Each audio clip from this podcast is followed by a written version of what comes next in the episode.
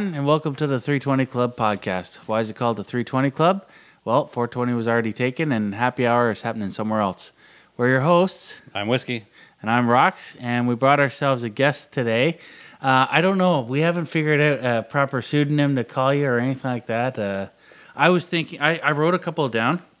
I thought uh, we were going to talk a little bit about uh, the Canadian Space Program. Um, so I figured we would call you not Chris Hadfield. um, or uh, or more, I think, because uh, of, uh, I don't know, you've written some books.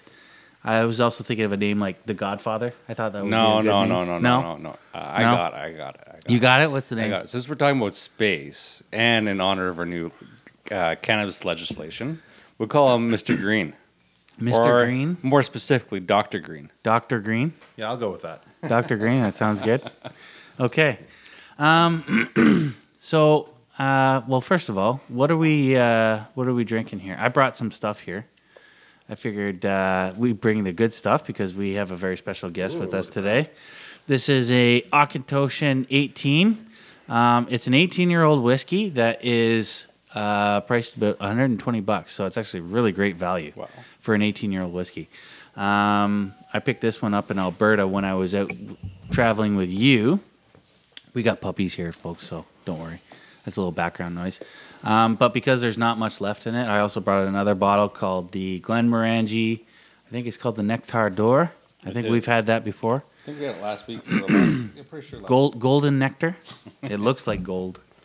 So we can go ahead and pour that if you want. Which one do you want? Um, go. F- yeah, you get uh, well, picker's choice. eighteen years, uh, I mean, we shouldn't let it wait any longer. So. This is true. This is true. Well, if he leaves here sober, uh, we...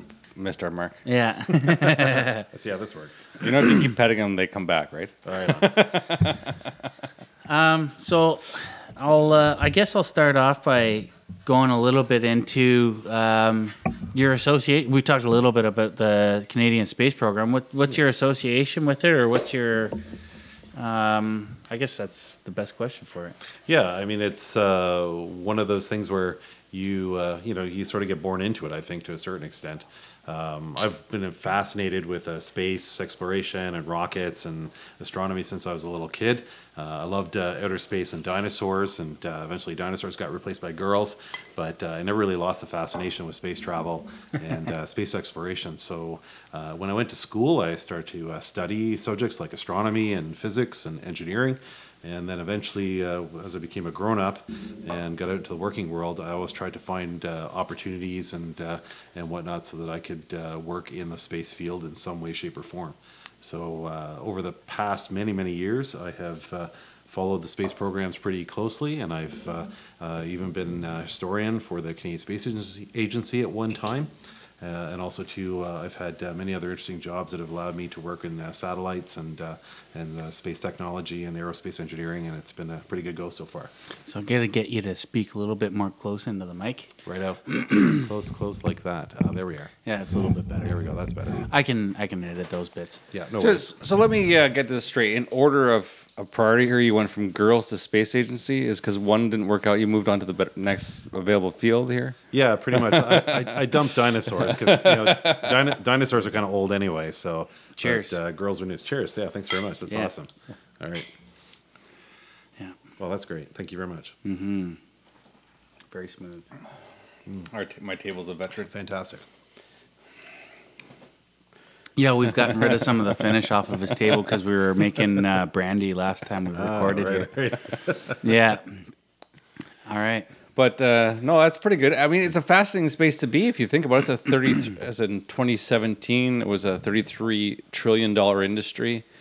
Uh, it, and it's funny how aerospace gets lumped into airplanes and space vehicles all in one. But I, I, the pressures and stuff like that is a radically different field.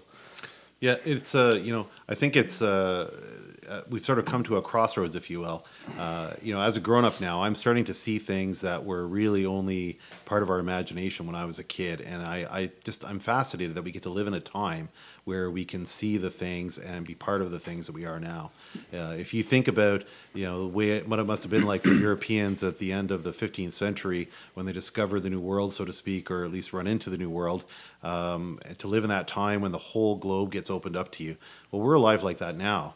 Uh, we see pictures of Jupiter that Galileo could only have imagined what he could see with his first telescope. Uh, I've watched rockets take off and then land right by themselves, right back where they took off from. Uh, something that comes out of the pages of Tintin comic books from when I was a kid. Hmm. Um, I uh, we're about to come up on the fiftieth anniversary of the landing of Apollo eleven on the moon. Uh, and here we are potentially talking about going back again within the next five or six years. Uh, these are amazing things. And uh, I, I just feel very fortunate that we're alive, actually, when this takes place. So when they... When they lump these things together, and they uh, and they just sort of think, oh, it's all just about widgets and you know traveling to a space station and back. Well, that's that space station's the size of an aircraft carrier, and it's going five thousand miles an hour practically. So you can get from New York to London in five minutes with that thing. It's it's remarkable when you think about it. Uh, I just yeah, I just I, I look forward to every day that comes forward and what, what new things are going to come. I was hearing in an interview not long ago with um, Neil deGrasse Tyson. I know I got to talk about him because I talk about popular science and we talk, I don't know. I don't know what your thoughts are on the guy. We can talk about personalities and that and the like a little bit later. But the idea that uh, some of the technology that we get as a result of space exploration, I think is pretty cool. Like.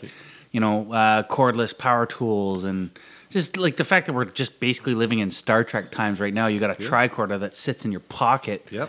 all yeah, the time, absolutely. Right? You got to you literally have a computer that sits in your hand that you can access all human knowledge that we've ever come to accumulate, and even some of the false ones. You know, with electronics becoming so so much cheap, that, and then three D design and three D printing uh, of circuits becoming so much readily available. Um, Yeah, we're. It's, it is, I agree with you. It's an exciting time, yeah. But I mean, the, it, it's it's funny. We, we, we, we talk about technology, and, and I'm all for innovation. This is mine, but we, we pair that with in contrast with climate change and how we're spending a lot of money getting off the planet rather than investing in the planet. Sometimes, where you know you think our neighbors down south wants to create a whole space force, but deny climate change is a problem. So on one hand, like one hundred percent investing in tech in science, warf- uh, like it's basically science-ified warfare. Yeah. Um, there's, there's actually a case to be made for creating an entity called a space force, from what I understand. And, and I mean, before we had um, before we had the Air Force, who what, who what did aviation fall under when we were engaging in military activities, right? During the First World War, closing, making our way in towards the Second World War, right? We didn't have a force or an agency responsible for those things that were flying around in the sky doing reconnaissance or balloons or anything like that. Um, so they ended up creating an all their their an, like a, an independent organization that was able to govern that stuff. So, like, yeah, it sounds cheesy when we hear about it and we talk about this these kinds of things. It's like we're gonna make a space force, but I I don't know like. Somebody's got to do it at some point. It just sucks that the, the, the you know the tanned orange man down south uh, decided to create it. Yeah, I mean, there's you know there's always consternation when you uh, introduce something new. I mean, uh, you know, so you know, take the United States uh, for example. I mean, the uh, the Air Force used to belong to the Army during the Second World War, mm-hmm. and uh, after the end of the Second World War in nineteen forty-six forty-seven, when the Air Force said, "Well, we want to be our own organization," the U S Army, of course, said that's ridiculous. I mean, why would you possibly want to have a separate Air Force? It doesn't make any sense. Yeah. I mean, the Air, you know, the Army, the Army looks after that. But but things will change, and that and that is something which is in itself probably the only constant is that there will be changes, and the things that today seem ridiculous uh, will eventually someday seem normal uh, to those who come after us and go, well, of course they had to make this decision where they said, finally, yes, we're going to take some people and make sure that their only real job is to is to focus up and outwards. Uh, as a good friend, well, you mentioned Neil deGrasse Tyson. A good, you know, Neil Neil takes his spin off of a guy that came before him named Jack Horkheimer. Okay. And Jack Horkheimer was the astronomer in the, the uh, Fort Lauderdale and, and Florida astronomy uh, planetarium. And he used to run a show in the eighties and nineties I used to watch as a kid, and, and uh, he used to talk about In the Sky Tonight. And, and the mm. last thing he used to say is, as he wrapped up his little five-minute uh, sort of interlude was, he used to always say, keep looking up.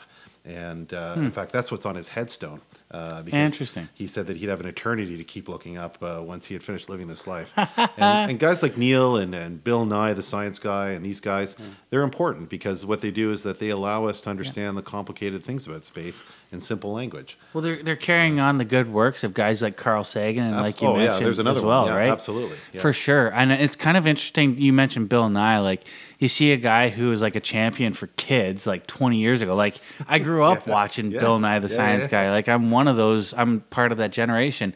And it's funny, he hasn't like maintained that uh, maintained that demographic. He just... he continued with the same millennial generation. He continued with that same generation. It's like, listen, the people who are older than you, they don't give a fuck about what's going on with the with their environment or anything. So it's kind of up to you now. And I, now he's turned into this kind of like political preacher figure. Well, I, I kind of go goes back to my original comment: is how like how do we invest in science on one side for a really a purely interest-based situation. So you're looking at a thirty-year horizon when you have a space force. He's about to make the business the case for the, all uh, this. No, I'm not. no, let's let's hear Sip it. Let's on hear it. it.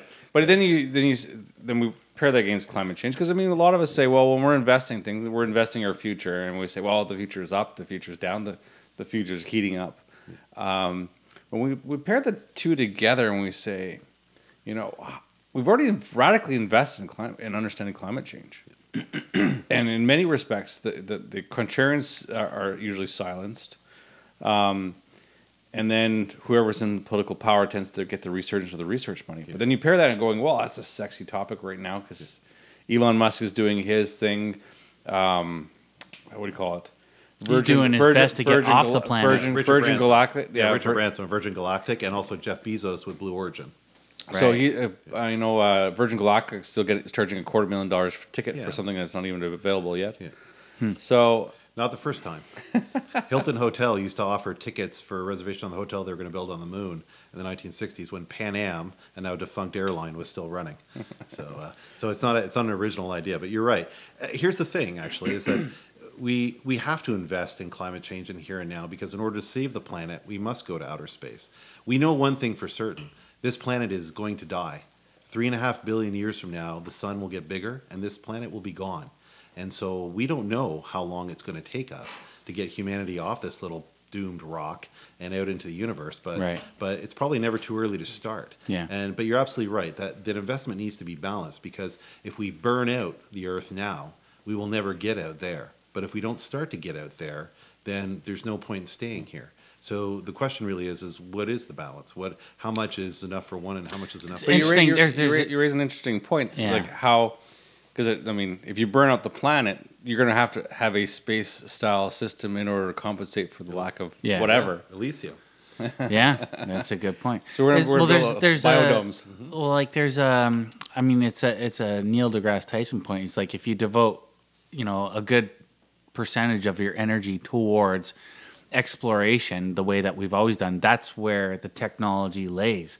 Um, that's, you know, like the capacity for us to be able to affect the climate of uh, uh, of the Earth in a positive way.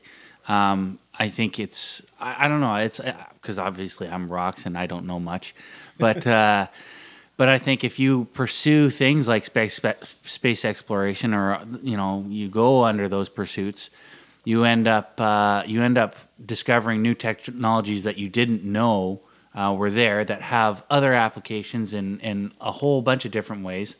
Like Velcro, um, and I think yeah, like Velcro, Velcro like Velcro, and there tang, you go. Tang powdered orange cheese. Yes, like exactly. It. Or or was it freeze dried cheese? What? Oh yes, yes. So they still have Starbucks now. But I think I think that's where somebody like a, a Neil deGrasse Tyson is coming from too. Is like if you devote more energy into actual like the thing that we're really good at as human beings, at exploration, at turning the unknown into known, um, you'll discover alternative ways of how can we conserve energy better? How can we find new ways of storing energy, of distributing energy, of uh, of creating renewable sources of energy, that kind of thing? We're, we're going to do it. Yeah, humans are. It's curious. Just a matter of time. Yeah, humans are curious people, and we can't shut that off.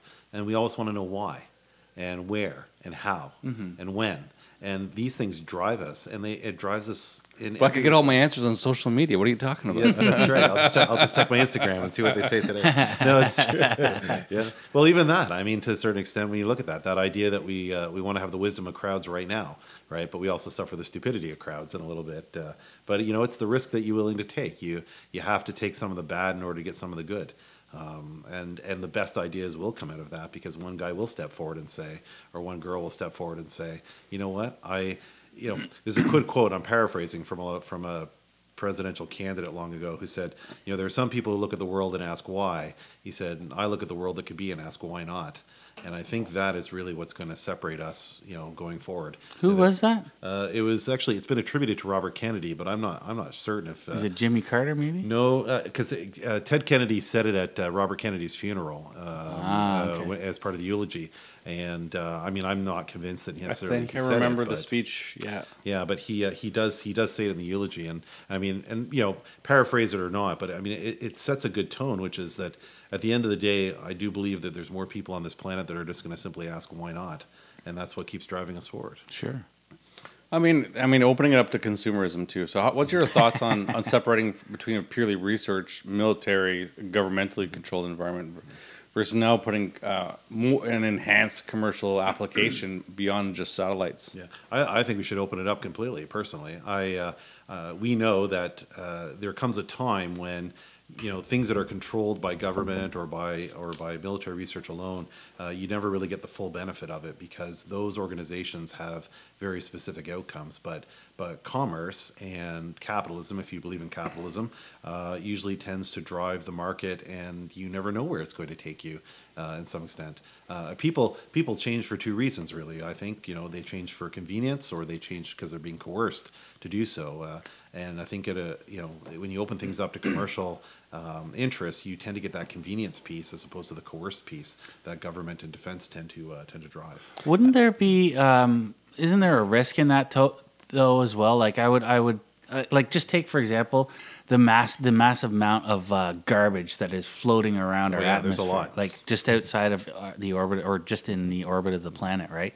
And that they have to do all these incredible mathematical calculations to yes, they do to uh, to launch a, a satellite or a shuttle within a window, like trying to hit a, ne- a moving needle within a stack of needles or more, something more, like that. More importantly, is also those things are moving five thousand kilometers. Exactly. Yeah. And they and those yeah. things are basically, like it, it's like a plastic fork could turn into a bullet. And not all of them are designed to burn up on impact. Yeah. yeah. But then it, but then I can I can go back to the nineteen twenties and say how many aircraft got hit by got hit by birds as they took off, and how many crashes are attributed to That's things, a fair point. to things in the air, right? And it's about risk. Is what it's about. That is a fair and, point. And what it comes down to is uh, how much risk do you want to take, right?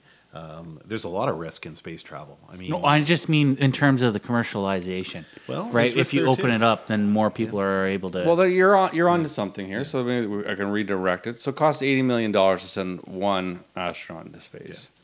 Yeah. Um, I can't remember what their what um, SpaceX was in, in, in their business model was intending on on, on costing. Yes. Yeah. But it's an interesting dynamic, because really NASA and the government look for value when they pick any type of tests that are out there.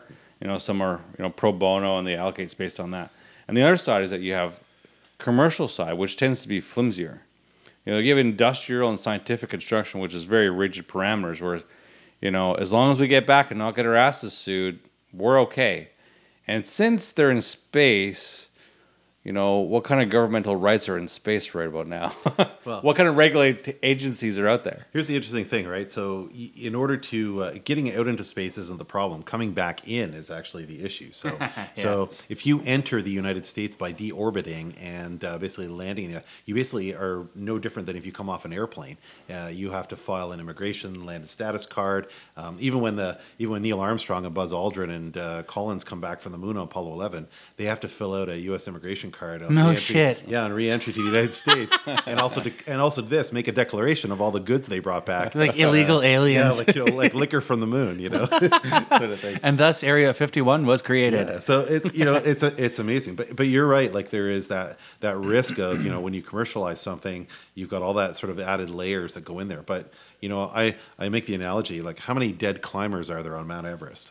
Right, we quite a few. This week, that's right. Yeah, this week. This exactly. week yeah, yeah. We, they've commercialized what used to be one of the most dangerous things in the world to the point where there's a lineup now to go true. up the mountain. That's insane. And there's a lot of dead people up there that they died waiting. That died waiting. That took all the risk. And space is going to be no different.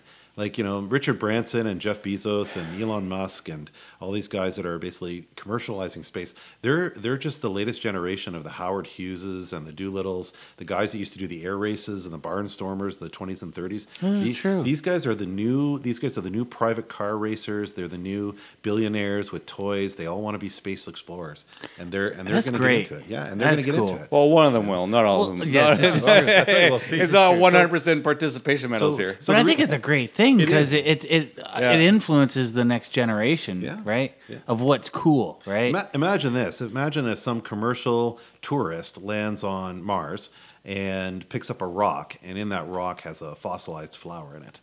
That person has just discovered that we are not alone in this universe.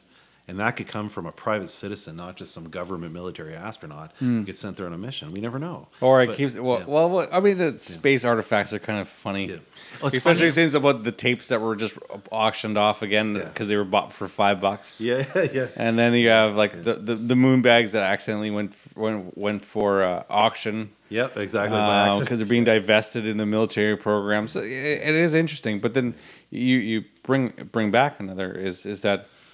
What point are we going to charge rent for use of the International Space Station? Because well, if it's a sooner, well, we already kind of, but you're right. It's sooner than later, I hope. So if a commercial interest is doing it, then you know, um, there's the side going. Well, how about what's overuse look like? What is maintenance? I mean, you break. It's not like if you break a, a widget. There's a widget store on the other wing. That's right. Yeah, if you break the International Space Station, you buy it. Yeah, yeah. Don't drop it, please. Yeah, yeah. Well, the um, way I mean, yeah. way government tensions are going, it might be a good idea. But it's funny when you talk about government control because you and I were driving up here. We were talking about Stranger Things, and that's a yeah, common yeah. that's a common thread, right? Yeah, exactly. They talk about.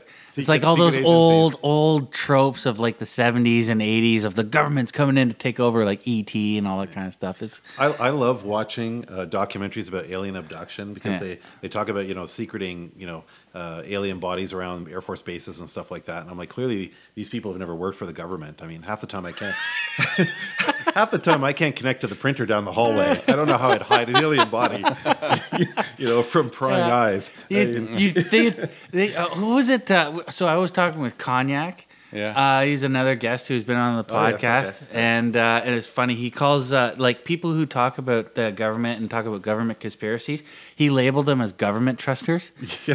He's like, because you put a hell of a lot more faith oh, in yes. the government than I ever could. Yeah, yeah, these absolutely. clandestine organizations who just like carry out all these secret operations, and the public doesn't know about it. But it's only the smartest of us who can ever pick apart. I, I have one that follows that one.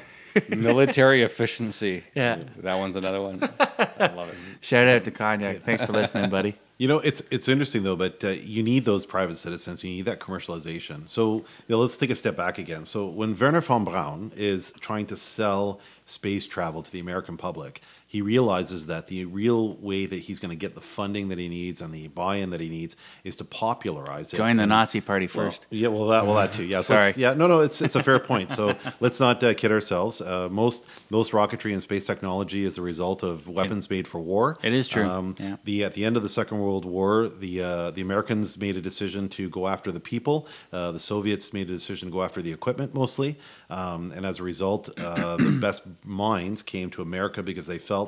Actually, that they could get to the moon with the American economy as opposed to a Soviet-controlled economy. And those who didn't they, have that kind of protection wound up in Argentina. Yeah, yeah. Well, that's it. Yeah, yeah. Good morning. Yeah. So, but uh, but what he what he does is he realizes when he needs the money is that he uh, he goes to Walt Disney. And he gets on to this, you know, uh, gets onto these kinds of programs. He gets into Collier's magazine. No shit. And he popularizes space travel.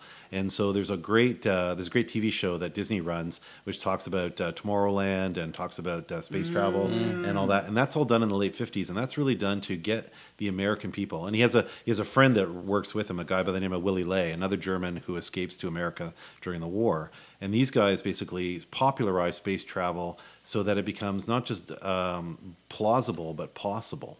Mm. And when something becomes possible, then you really start to generate that public interest and you start to get that commercialization.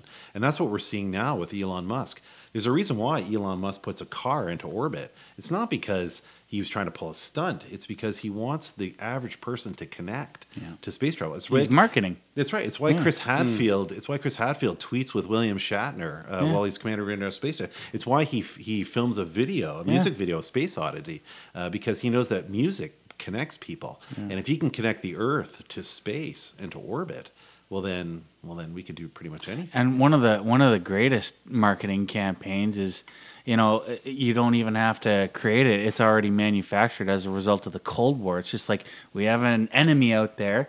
Uh, we need to compete with them in order to get to space yeah. first. Yeah. Well, and I mean, that's, I mean, that's that, easy for Americans to buy onto that. I think it, it all depends who's in power. If you think about it, who, this is true. If you're, uh, you know, Republican in, in, in power in the U S, you're more for the the mil- military side of it. Yeah. Um, but if you're a Democrat and you're more liberal, you're more looking for how to support climate change. So th- that's why I brought both up, because is that there's a very distinct note in what programs are supported and how these government agencies get their funding. Yeah. So, yeah. yeah. They'll be they're all- approaching the same goal, but they're just like, ah, we're we're doing it the better way. It's just like, guys, fucking, isn't it in your in your interest to like work together? I don't know. Maybe. Everyone's got their piece of the pie, right? I mean, you know, the, the military is interested in tracking and wants to know where all the bits are in orbit. Yeah. Uh, the commercial side needs to develop those uh, those pieces so that they can make the best use of them.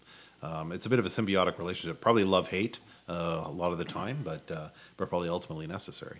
Hmm. Well, especially when I think the other part is knowing where all the pieces are. Plus, you know, The the satellites aren't stopping. The satellites provide very critical links to different parts of the of the world. So, and photographic service, navigation services, communication services, G P S. So, yeah. and then then they they have laser links between them, and they have each of these have finite shelf lives because you there's no you know petrol station in in, in orbit, right? Uh, not yet. So, so if you knock one of these things out of orb, orbit, you collide or near miss. Then how much did it cost you? one hundred ten million dollars to launch a new satellite? Uh, yeah. four hundred and plus usually. Well, not the micro ones. Uh, it depends. Yeah, if you're doing small sat, cube sat, sure. I'd be hate to be the guy who took out Hubble. Yeah. The interesting, yeah, yeah, exactly. The, the interesting thing is that everybody actually loves space. They uh, they just don't even realize it. It's uh, space is one of those invisible technologies like electricity or Kleenex or you know the software. We don't even think about them anymore. We just they just are.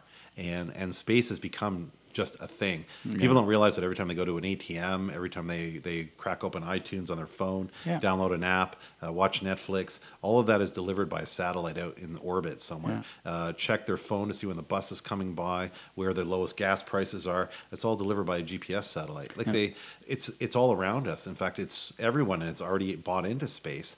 They they just half the time they don't even think about it yeah. because yeah. our lives just go on. But I mean, I also wrote a paper, paper on uh, the precariousness of uh, G P S satellites, and how there's tri- there, until like five years ago, there's a serious lack of an investment in G P S satellites, and a lot of them are on their tertiary systems because they, you know, there's primary, secondary, and tertiary, so they're on their last legs before. And with no projects to replace them. It, it, this is one area that's really interesting because the uh, the Americans clearly still are the leaders with G P S. Um, I don't think people realize just how new uh, global positioning is. I mean, during the Gulf War in nineteen ninety, there were still blackout periods uh, where you didn't have proper navigational system. Uh, the Soviet Union ended just as they were putting the GLONASS uh, navigation system into orbit. Hmm. So it's a bit rusty. It's not quite there. The Chinese are desperately trying to create a navigation system, but they're still working on it. It's going to be some time. So really, the Americans still own it for now. And it's a very, very critical piece. Well, Japan launched one. It was in elliptical orbit. Yeah, they, yeah, they're working on it. Yeah. So most countries are tend to... Well, because yeah, I also think of Japan, how they were for their treaties and their surrender agreements from World War Two pre- preclude them from really launching a lot of stuff. Yeah, the Europeans are also trying to create a an alternate uh, with a Galileo system because they... They feel they don't want to rely on the Americans. They want to have a th- what they call often a third option. But but the reality is is that you know these things don't get developed quickly. They actually take a lot of time. And it's not just about actually creating the piece of equipment and putting it up there. It's about having the infrastructure and the industry behind it to create those systems. And the United States just simply is way far ahead of everybody else. Um, the Chinese still use, r- realistically, early Cold War era Soviet technology to get into space. Um, they've stolen some technology from the United States in order to improve that, but but they're well functioning. Color me shocked. And everyone else. And everyone yeah. else. yeah, and and the Russians are kind of in the same boat. I mean, here's here's an interesting take. So in the International Space Station, there are five main partners. China is not one of them. Neither is India. Uh, neither is Israel or any of the Muslim countries of the world.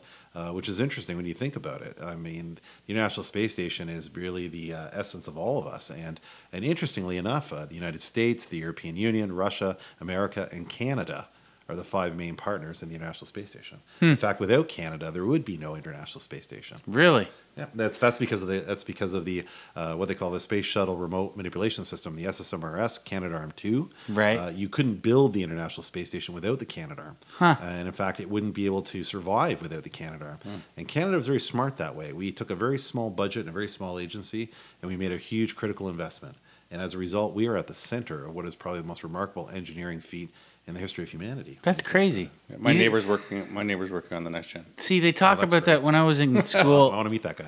When I was in school, they talked about that like it was some great. It was a great accomplishment because it was Canadian, but we don't talk about it in terms of like the actual human accomplishment of what it was. Like what you know, yeah, it's great. You know, go Canada and all that kind of stuff. But like the the idea that just I, I've never heard that before. That it was just the. Uh, I don't know. I'm at the limit of my intellectual capacity for words here. The fact that they got six axes of rotation. Yes, yes. But like that, we're we're you know we implemented something or we built something that you know we could not have a product otherwise. That's it. Yeah. Uh, you know the. Uh, The International Space Station is one of those remarkable uh, feats of uh, engineering, uh, like the pyramids or uh, like some of the other great constructions of this Earth. But it's the uh, it is the only sort of you know out of this world uh, project that uh, has sort of been a culminating point of the best, the very very best of all of our ideas and all of our innovations. Whoa, whoa, whoa! Would you have said the same thing about Mir? Uh, no, Mir. Was, I, I, I Mir recall was a garb- it a fireball in the sky. Yeah, Mir, Mir was a garbage can in orbit. Um, no, to be fair to the Russians, to be fair to the Russians, they uh, uh, they were very good at heavy lift, and they realized early on that because they were never going to get to the moon, uh, their own uh, moon program uh, ended disastrously. Uh, they built a, a rocket similar to the Saturn five that took the Apollo astronauts to the moon, something called the N one Zond rocket.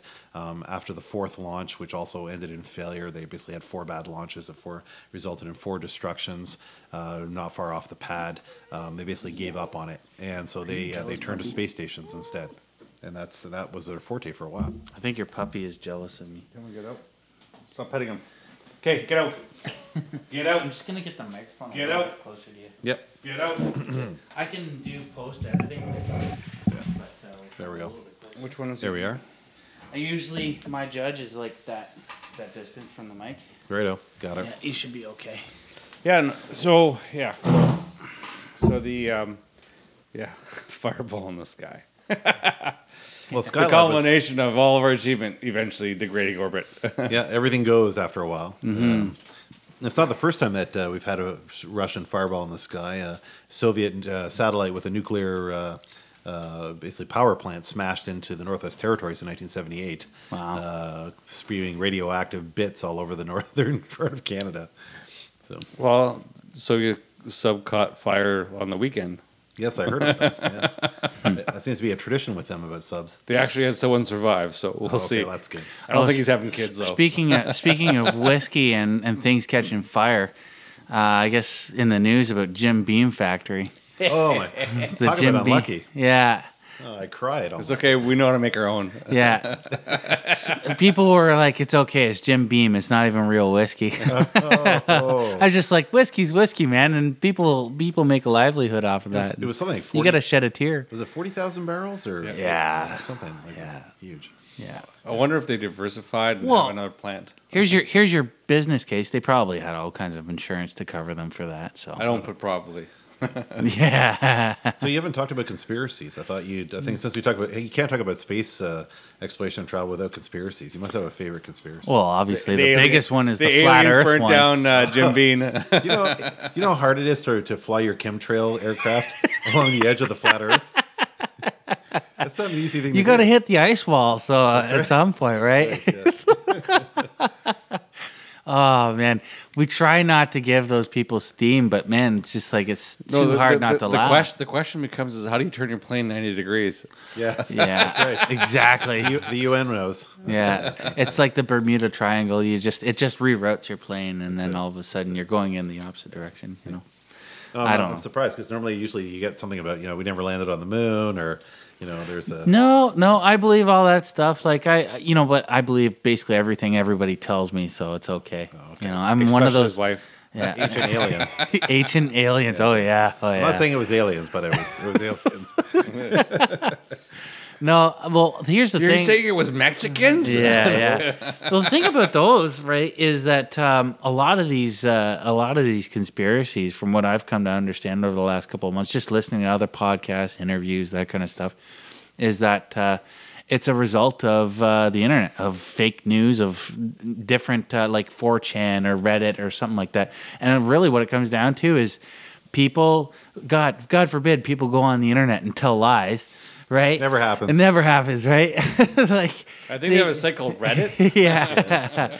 And they go out and they just troll people, and then some poor soul who doesn't know any better, they buy into that shit, and they have just enough charisma and enough, you know, I don't know, chutzpah to go out and and uh, try and do a fact-finding mission on whatever it is the conspiracy is about, like Flat Earth. And it's it starts out as a hoax, and then it turns into something real, because people like people are fucking dumb most of the time, and they just buy into that shit. Well, I think it's, it's it's even more than that. So you also put it in, in, in space, and I think a lot of uh, science fiction novels really explore that, is that once you're on an isolated environment, like a spacecraft or an aircraft, uh The the power dynamic changes. So you can have one one person that has all the power for whatever reason that now makes the rules.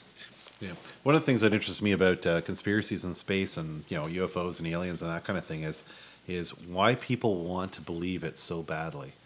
You know, I, which I think is an interesting sort of. Uh, That's a great question. Well, I think it's an inter- I think it's an interesting sort of uh, bookmark about the human species, which is that I think actually we are quite desperate to not be alone. I yeah, think, yeah. I think that we look at the universe for what it is and all the stars when we step outside at night and we look up and we see, you know, like Carl Sagan was often quoted, those billions and billions of stars. And we know if we apply some basic mathematical principles based on what we know about the construction of stars and the construction of galaxies, mm-hmm. that mathematically we shouldn't be alone in this universe. Mm-hmm. And I think that we're impatient as yeah. a human species, and we just really, really, really want to know.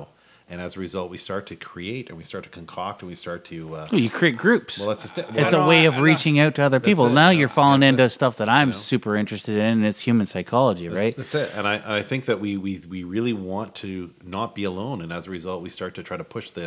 We try to push the issue a little bit by sort of suggesting that we aren't alone. Yeah. And we start to concoct conspiracies and theories and fantasies because it just suits us, because we're in a we're in a hurry to get to the answer that we all kind of know is there. Yeah, but I, I I think part of it is like um, the balance. I mean, I've been part of the trades. I've been part of like the the, the academia world a bit. Um, hmm? But ultimately, like we we kind of want a bit of validation. Oh, absolutely. Right. So you think of like, and I'm bringing it back to like a climate scientist, like, oh, I think this is what's happening. I, I got evidence to show it. I got more evidence to show it. I got more evidence to show it that, you know, it's possible. Yeah. Um, I, I think, I think but, for the climate guys that the, you know, look, I, I'm, We've we've only collected data on our environment for say let's say for sake of argument we have five hundred years of really good solid data, and I think that's being pretty generous actually, but let's say for sake of argument we have five hundred years of data on our climate.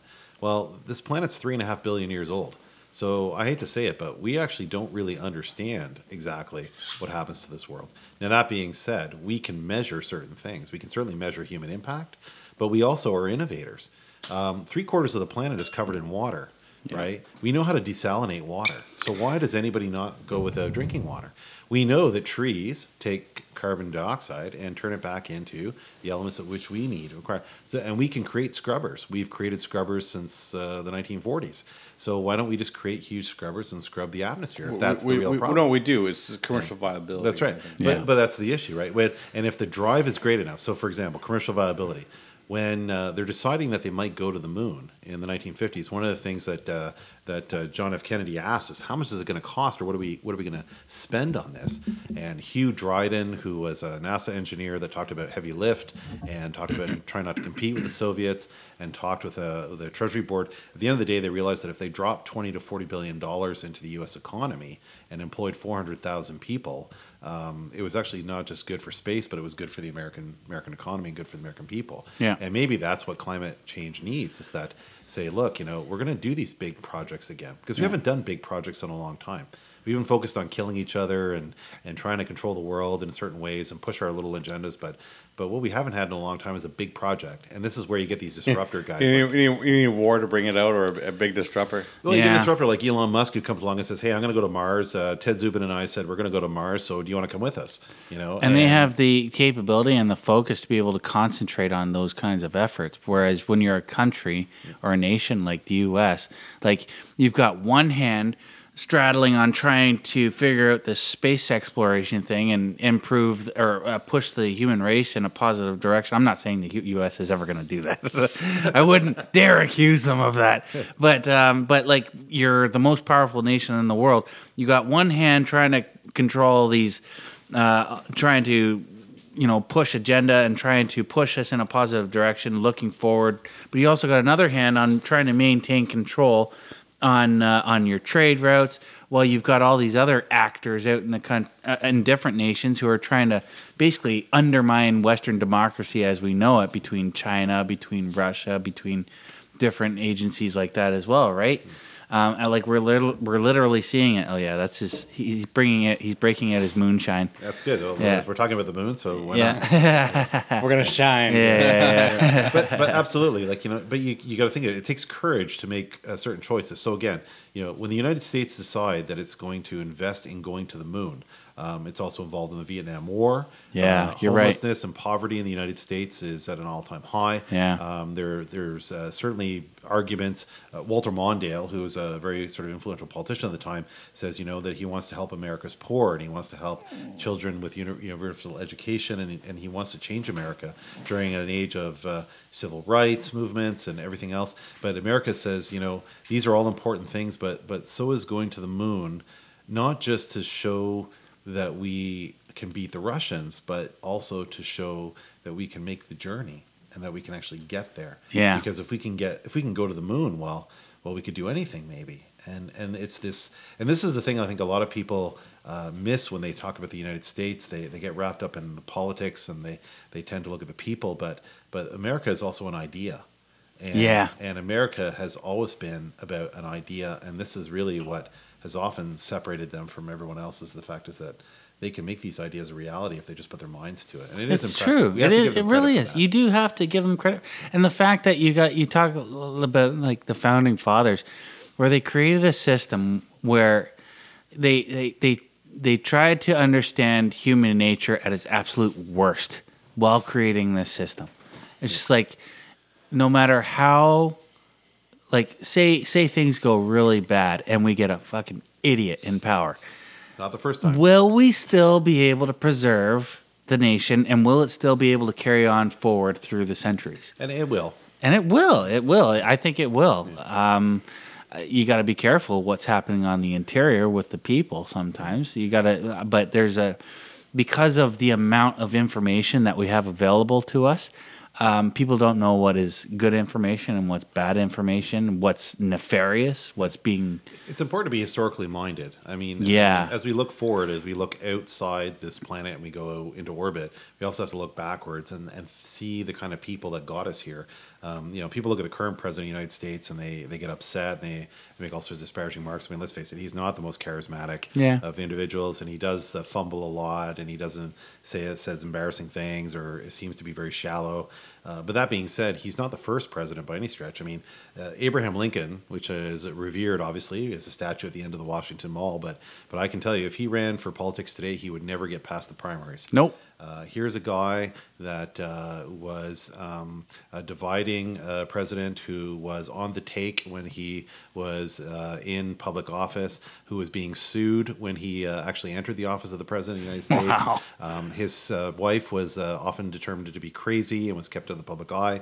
His, her brother was the uh, was the commandant of Andersonville Prison, which was the famous uh, Confederate Army prison uh, during the war. In fact, his brothers-in-law fought on the Confederate Army side. Wow, he sounds like Doug Ford. Yeah. uh, he, uh, you know, yeah, absolutely. I mean, you know, you think about it. Uh, you know, yeah. he was he was notorious for telling lewd jokes on the campaign trail. Uh, he stole his own primary because apparently he had one of his agents uh, counterfeit the tickets that were required to get into the hall to make votes. I mean, he had all these things, and and he's a guy that today, if he had to run for office, um, he would not have made it, quite honestly. But you know, he did because of time, luck, uh, vision, idea. And uh, and so forth and so on. So so I, I, I caution people today to say don't don't worry about the guy who's sitting in the White House today. Uh, he's only going to be there for a little while. Yeah, uh, that's not really what matters. What really matters care is about the institution and, and the idea, the yeah. idea yeah, that goes uh, behind America. And, and I think with with uh, with Trump, I think it's caring about the institution and preservation of the science. I mean, George W. Bush was notorious for c- cutting NASA. Oh, absolutely. Uh, um, Uh, but I but mean, they look at him like he's a saint now compared to who they got in power, which is hilarious. It's hilarious. It is over. Well, Trump cut climate change, guys. It's like uh, I, I try not to. I, I think but both I was, Republican. Yeah, there's another famous uh, podcaster. I think, I think Ben Shapiro. He's like, I don't attribute. Uh, I don't tr- attribute uh, maliciousness when I can attribute uh, uh, stupidity first. So that's a good point. Yeah. Sounds like a lot of bosses I've had. Yeah. notice, we, notice we all laughed when he said that. Yeah. Oh yeah. We've all been there. It's true. No, but it's true. It's that idea that the you know the, the this is the thing about America. I think that it does set it apart is that even with you know one president or another or, or one sort of sort of driving agenda or another, you can still have the Jeff Bezos, you can still have the Richard Bransons and the and the Elon Musks because at the end of the day, uh, no matter what politics are going on in America. They still allow these enterprising individuals to do what they do.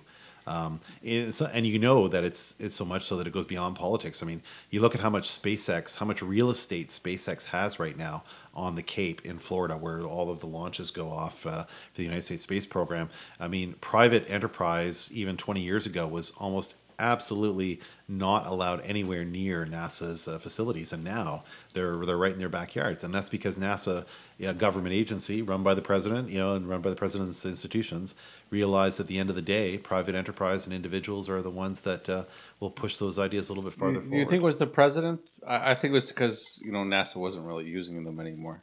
Well, you know, it's it's not it's not just that. I mean, the thing is that NASA for a long time actually was criticized for strangling uh, private enterprise. So, yeah. so in the early uh, to mid nineties, there were a bunch of uh, first attempts, if you will, to try and commercialize space.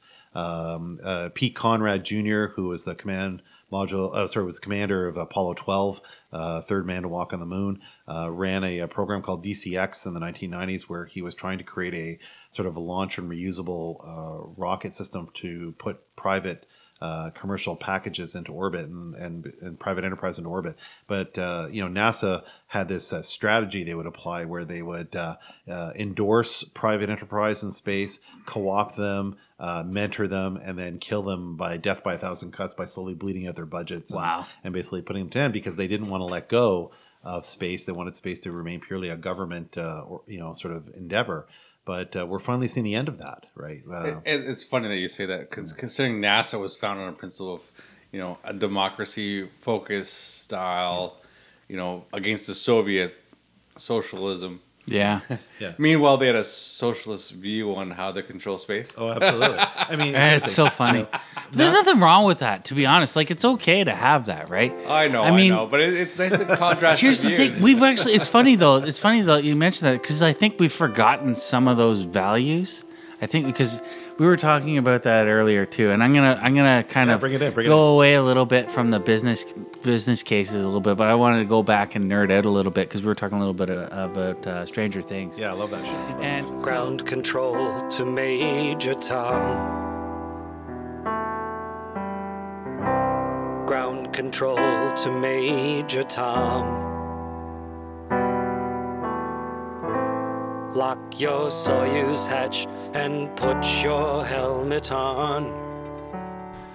The song you're now listening to is Space Oddity.